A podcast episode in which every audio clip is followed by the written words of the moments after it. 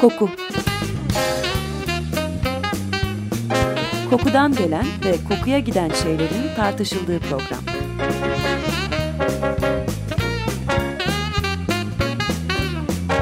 Hazırlayan ve sunan Vedat Ozan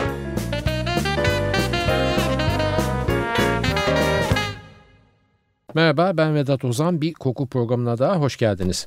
Bütün yollar Roma'ya çıkar. Çok duyulan bir deyiş bu.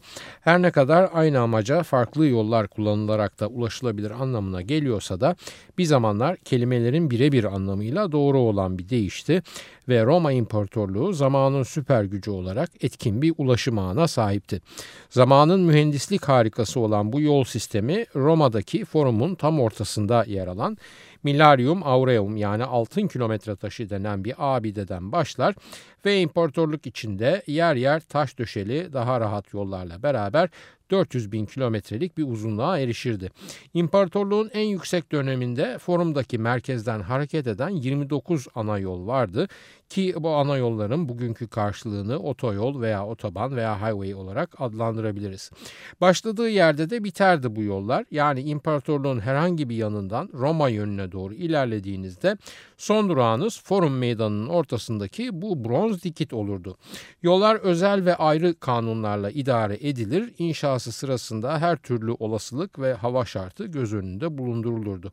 Hepsinin ortası yüksek, yanları ise düşüktü ve bu yüzden de yağmur kar fark etmeden her koşulda ulaşıma açık olurlardı.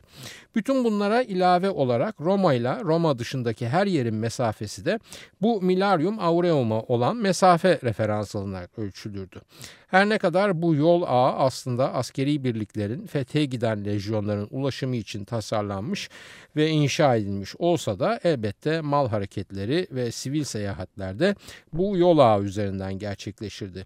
İşgal edilen ülkelerde de bu yol ağına bağlanılırdı. Mesela Gal bölgesi denen ve bugünkü Fransa, Belçika ve Lüksemburg'u kapsayan bölgede 21 bin, İngiltere'de ise 4 bin kilometre yol bu bütün yollar Roma'ya çıkar ağına dahil edilmiş olan yollardı. İlerleyen zamanlarda bir dönem imparatorluğun genişlemesi ve zenginleşmesine büyük katkıda bulunan bu lojistik ağ işlevi tersine dönerek bu kez imparatorluğa saldıran ulusların işine yaradı ve çöküşü hızlandırdı. Romalıların aldandırmasıyla barbarlar bu geniş yol şebekesi üzerinden imparatorluğun kalbine doğru ilerleyip bir zamanlar esiri ve kölesi oldukları bu süper gücün yıkımını hazırladılar. Roma dediğimiz gibi süper bir güçtü. Aynı bugünkü süper güç tanımına uygun olarak tebaası olan diğer kültürler üzerinde büyük etkisi vardı ve Roma'daki günlük yaşam tarzı pek çok farklı kavim ve kültür tarafından taklit edilmeye çalışılırdı. Sadece dış politikası değil, iç politika hatta politik arenadan evlere girildiğinde bu evlerdeki adetler, gelenek ve görenekler hem Roma'nın kendi içindeki sosyal hayatı düzenlemesi hem de Roma dışında örnek alınması anlamında önem kazanırdı. Merkez orasıydı ve tanımlar dahi bu merkezdeki hayatla olan ilişki ölçüsünde belirlenirdi. İlginç bir örnek olması açısından söylüyorum. Romalı veya İtalyanlar genetik olarak sarışın değillerdi. İmparatorlukta sarışın olmak ele geçirilen topraklar ve boyunduruğa alınan uluslara ait olmak anlamına gelirdi. Bu bağlamda da mesela komşu Cermen kalimlerinden esir alınıp köle edilen sarışın Alman kadınlarına fahişelik de yapıştırıldığından sarışın bir kadın olmak Roma kültüründe ilk bakışta fahişe damgasının kadıncağızın üzerine yapışmasına neden olurdu. Evet Roma her şeyin merkeziydi ve bu her şey elbette beş duyuyu, beş duyunun içinde kokuyu da barındırıyordu. Bir yıldan fazla bir süre önce programımıza konu olan Roma'da bir ziyafet sofrası sohbetimizi hatırlayanlar bilecektir. Kokulu unsurlar Roma mutfak ve yemek kültürünün çok önemli bir parçasıydı. Bugün için sadece parfümlerde rastladığımız pek çok kokulu bitki, kök veya çiçek Roma sofralarında yiyecekler ve içecekler içinde kendilerine yer bulurlar. Lezzetin içindeki koku ögesi de belki de endüstriyel kullanım dışında en kuvvetli ifadesini bu imparatorluk döneminde yaşardı. Neler oluyordu Roma'nın kokulu günlerinde ve koku nelere işaret eder, neleri belirler veya ayrıştırırdı günlük Roma yaşantısında? Öncelikle şunu belirtmeliyim ki koku Roma'da sadece bir estetik tercih olmanın çok ötesinde anlamlar taşırdı. İnsanların ait oldukları sosyal grup ve sınıflar konusunda bir üniforma gibiydi. Yani koku kokusundan bir kişinin sosyal statüsüne ait kuvvetli ipuçlarına ulaşabilirdiniz. Bu kategorik ayrışımlar tabii ki en kuvvetli ifadesini zenginle fakir arasındaki farkta bulurdu. Zenginler doğal olarak geniş ve iyi havalandıran evlerde yaşarlardı. Evlerinin temizlikleri köleleri tarafından yapılırdı. Pek çoğunun evinin bahçesi de vardı ve bahçede kokulu çiçekler ve otlar demekti aynı zamanda. Parasal güçleri nedeniyle parfüm ve tütsülere erişebilir, yağ lambalarına kokulu yağlar koyabilirlerdi. Parfüm dendiğinde aklınız bugünlere gitmesin. O dönem için parfüm katı ve sürülebilir, pomat ve merhemler demekti daha çok.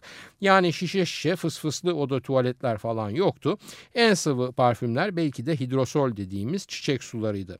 Bunun tam tersi istikamette fakir bir Romalı'nın ne parfüm ne tütsü ne de lambası için kokulu yağları alabilmeye gücü vardı.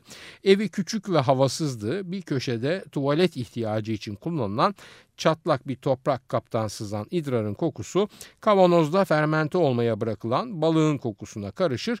Bu karışımda sarımsak ve soğanın keskinliğiyle desteklenerek tam bir koku kakafonisi oluşurdu. Aslında sadece Roma değil her yerde buna benzer durumlar yaşanırdı ve mesela parfüm satın alabilmek asla kolay bir şey değildi o zamanlar. Bugün bildiğimiz designer markaları olmamasına ve parfüme verdiğiniz paranın bir kısmı o parfümle beraber satın aldığınız aldığınız designer imajına gitmemesine rağmen ucuz değildi iyi bir parfüm. Neden? Çünkü formülünde kullanılarak onu farklı kılan egzotik yağlar vesaire hep imparatorluğun uzak köşelerinden geliyordu. Bir anlamda ithal üründü de diyebiliriz parfüm ham maddeleri için. O dönemin kendince meşhur kokucuları vardı ve doğal olarak bir de onların formüle ettiği kokuların daha ucuz, süreç içinde kokusunu, hoşluğunu kaybeden taklitleri de mevcuttu. Parası yeten aslını, yetmeyen de cefasına katlanıp taklidini alıyordu. Antiochus Epiphanes Suriye kralı ile ilgili küçük bir anekdot anlatır parfümün varlıkların elinde olup imrenilmesiyle ilgili olarak. Epiphanes bir gün hamamda yıkanırken yanına fakir bir kişi yaklaşır ve sen mutlu bir adamsın kralım en pahalı kokular gibi kokuyorsun der. Tebaasının bu komplimanından ziyadesiyle memnun olan kral Epiphanes de çevresindekilere emir verir ve bir kavanoz parfümlü yağın adamın kafasından aşağı boca edilmesini ister. Kafaya dökülen kokulu yağ elbette tepede kalmaz aşağı süzülür ve yerlere de akar. Bunun üzerine çevrede bulunan diğer yoksullar adamdan sızan yağlara hücum edip üzerinde yuvarlanmaya ve parfümden nasiplenmeye çalışırlar. Kokulu veya daha doğrusu hoş kokulu olmak varlıkla ilgili bir şey olmasına rağmen ilginç bir şekilde paralı kokusu itibar görmezdi.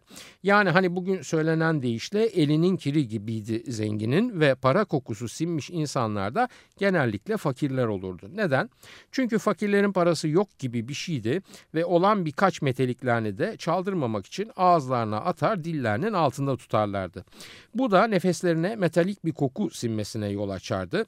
Bugün için metalik notalar taşıyan parfümler dinamik, taze ve modern bir algı yaratmasına rağmen o dönemde bir fakir Romalı'nın ağzından doğru gelen metalik nefes kokusu bu nedenle hafif bir yüz buruşturmasına sebep olurdu. İşin daha da ilginci parayla bağlantılı kokmak kötü algılansa da paranın kendi kokusuna asla olumsuz bir anlam iliştirilmezdi. Kötü algılanmak için para fazla değerli bir nesneydi ve bu nasıl o gün öyleyse sanırım bugün de aynı. Buna bir örnek olarak İmparator Vespasian'la oğlu Titus arasında geçen şu hadiseyi nakledebilirim size müsaadeniz olursa. Vespasian şehir içindeki umuma açık halk tuvaletlerine vergi koyar. Aynen küçük şu kadar, büyük şu kadar falan gibi bir vergi yani. Ve bu vergide hem halkın hem de bizzat oğlu Titus'un muhalefetiyle karşılaşır. Halkın tepkisi Vespasian'ın pek umurunda olmasa bile oğluna bir ders vermek ister ve bu konunun tartışıldığı bir anda cebinden çıkardığı metal parayı Titus'a fırlatarak kokla bakalım kötü kokuyor mu diye sorar. Genç Tutus da soruya hayır hiç de kötü kokusu yok diye cevap verince Vespasian hayret direkt olarak umumi tuvaletten geldi oysa o para diye cevabı yapıştırır. Sadece varlık göstereni olarak değil farklı meslek gruplarının da görünmez etiketi kokuydu. O dönemde çalışanlar içinde mesela dericiler, balıkçılar falan kendilerine yakıştırılan daha doğrusu gerçekten de vücutlarından yayılan mesleklerine bağlı kötü kokularla kategorize edilirlerdi. Mesleklerin karakteristik kokuları dışında kırsal ve kentsel alanların kokuları da içlerinde yaşayanların sosyal statülerine ilişkin işaretler taşırdı. İlk bakışta kırsal alan ferah, havadar, hoş kokulu nebatatla bezeli gibi algılanabiliyor olsa ve bu durum kalabalık kent yaşamının kokusuna avantajlı gibi görünse de kentliler bu algıya asla müsaade etmezlerdi. Kentli Romalılara göre kırsal alandakiler keçi pisliği ve sarımsak kokulu insanlardı. İşin ilginci kırsalda yaşayanlar da bu değer yargısını benimsemişlerdi ve bu durumun baskısını hissedip ezim ezim ezilirlerdi. Aristofanes Bulutlar isimli oyununda kendisi ve karısı arasındaki sosyal ve kokusal kategori farkına şöyle işaret ediyor mesela. Ben köyden geldim oysa kentliydi. Yanına yattığımda ben şarap, peynir ve yün kokarken o safran, esans, dolgun öpücükler ve harcama aşkı kokardı. Plautus'un Mostellaria yani Küçük Hayalet isimli komedyasına baktığımızda ise kentli bir köle olan Tranio ile köylü bir köle olan Grumio arasında geçen şu tartışmaya şahit oluyoruz. Tranio diyor ki sen sarımsak kokuyorsun, pisliğin, keçi ve domuz, dışkı ve çamurun tekisin. Grumio da cevap veriyor. E ne istiyordun başka? Sırf sen hoş parfümler kokuyorsun diye herkes parfüm kokamaz. Veya sen masanın başında güzel şeyler yiyorsun diye herkes bunları yiyemez.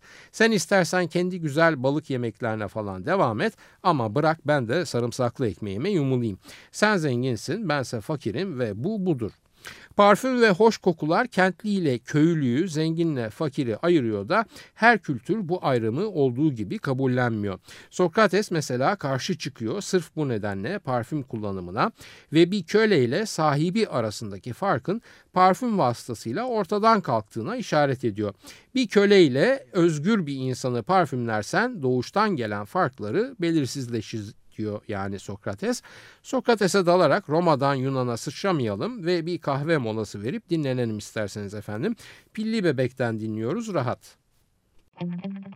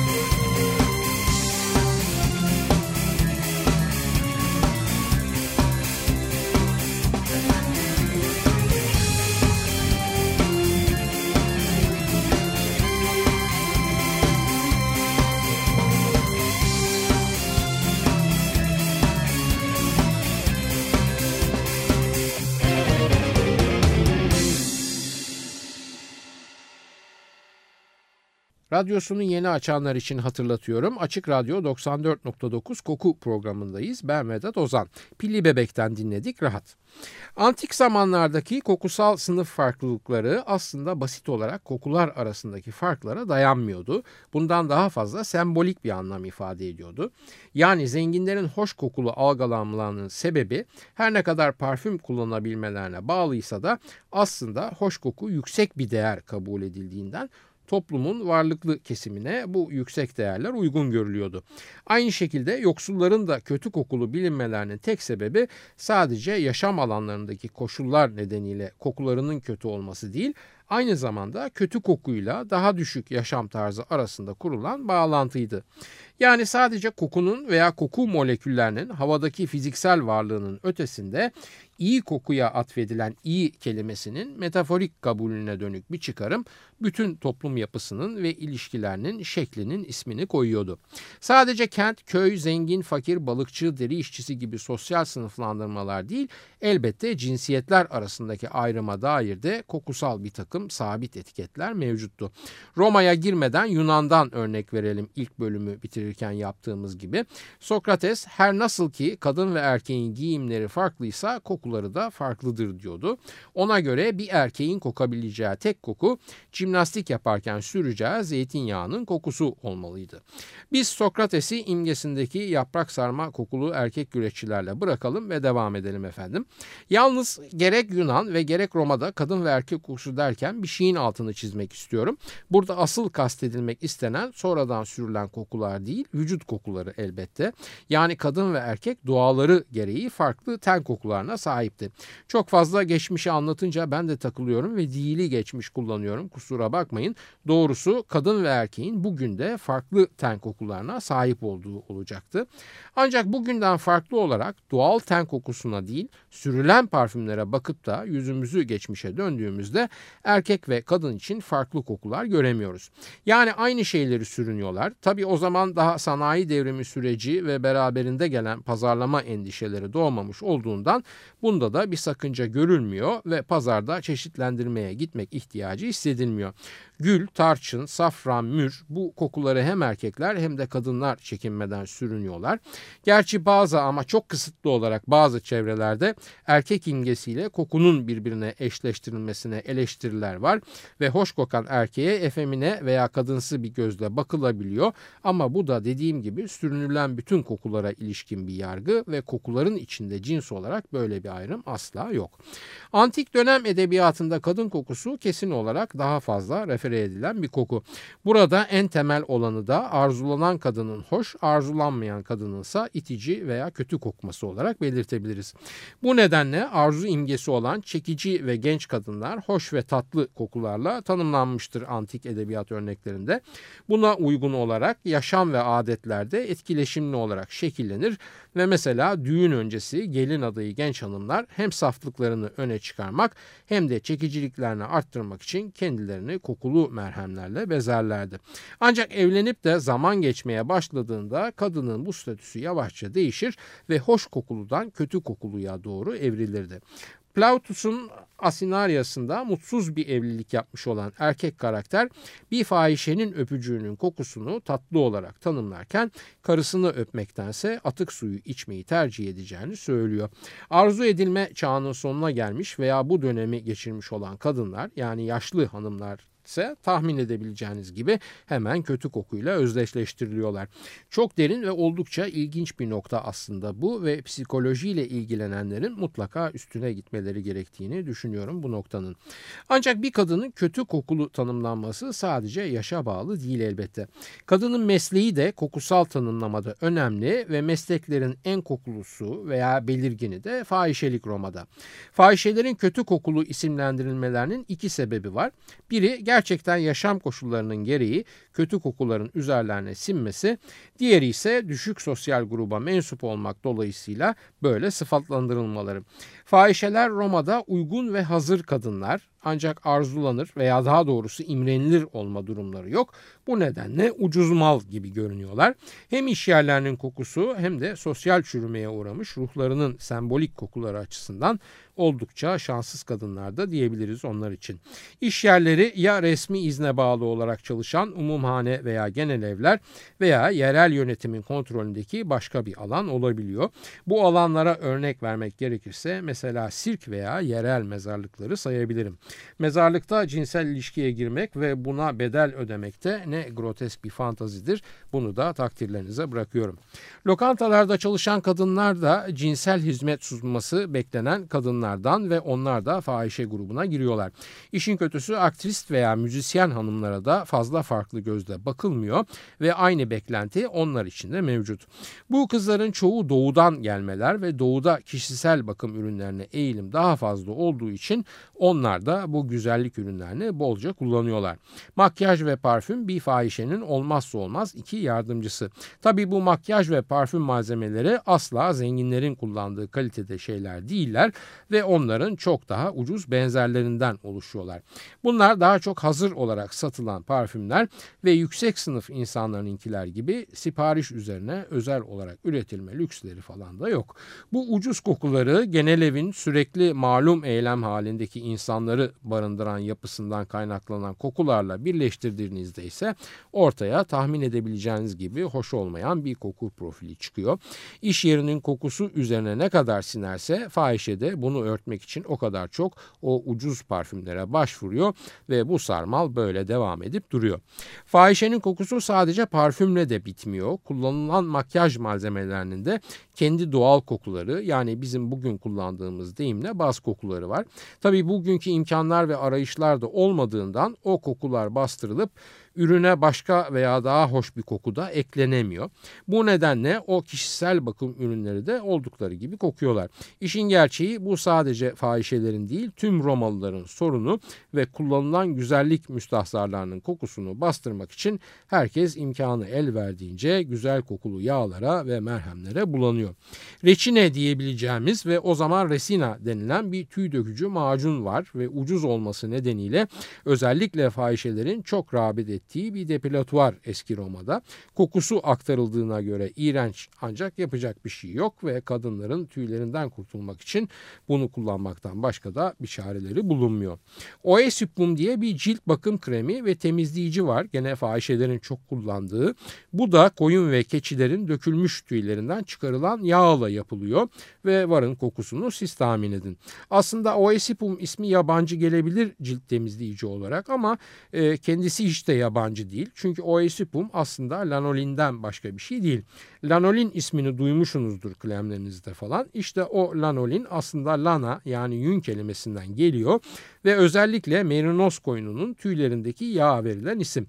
Lanolin, lana ve oleum yani yün yağı demek tam Türkçesi. Her ne kadar tam yağ demek yerine mum demek daha doğru olsa da lanoline. Koyunun yünleri sıkıştırılarak süzülüyor ve işlemden geçirilerek yağ çıkarılıyor. Bu yağ sayesinde koyunlar kuzular yağmurda üzerlerine gelen suyu tüylerinden akıtıp nispeten kuru kalabiliyorlar. Tam da bu özellik yani doğanın dış etkilerine karşı korunma özelliği insanoğlunun da arayıp bulamadığı bir şey oluyor cildini korumak için. Bu nedenle de bizler eski zamanlardan beri cilt bakımı ile ilgili pek çok ürünün içinde lanolin kullanıyoruz. Derseniz ki iyi de benim yün kazağım var ve hiç de öyle itici kokmuyor hatta kokmuyor bile.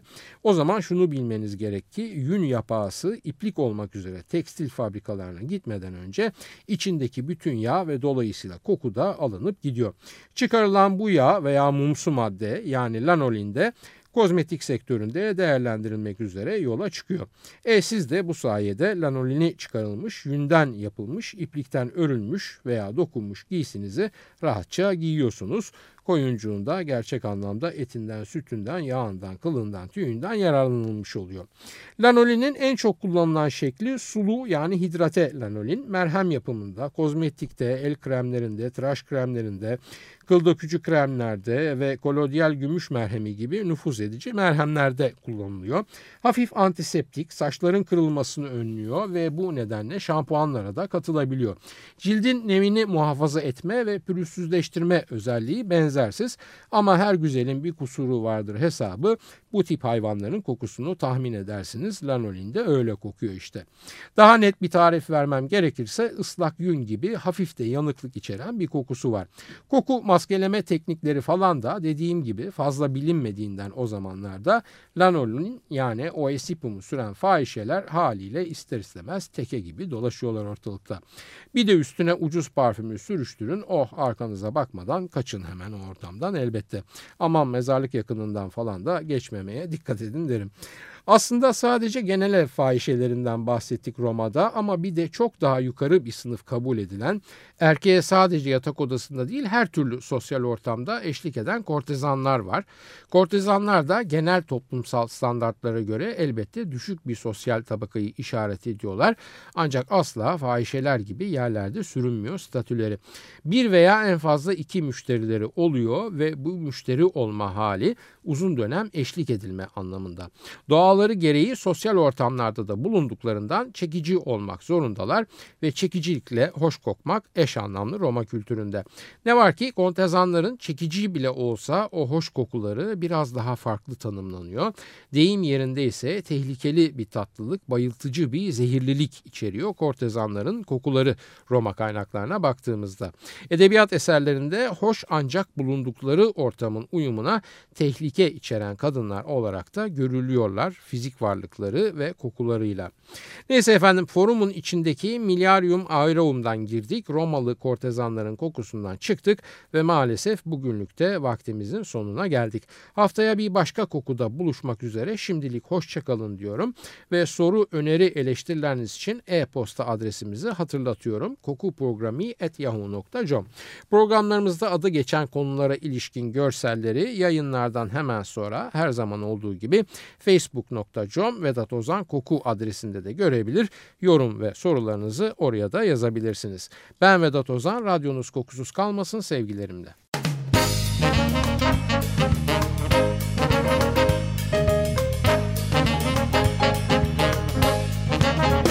Koku Kokudan gelen ve kokuya giden şeylerin tartışıldığı program.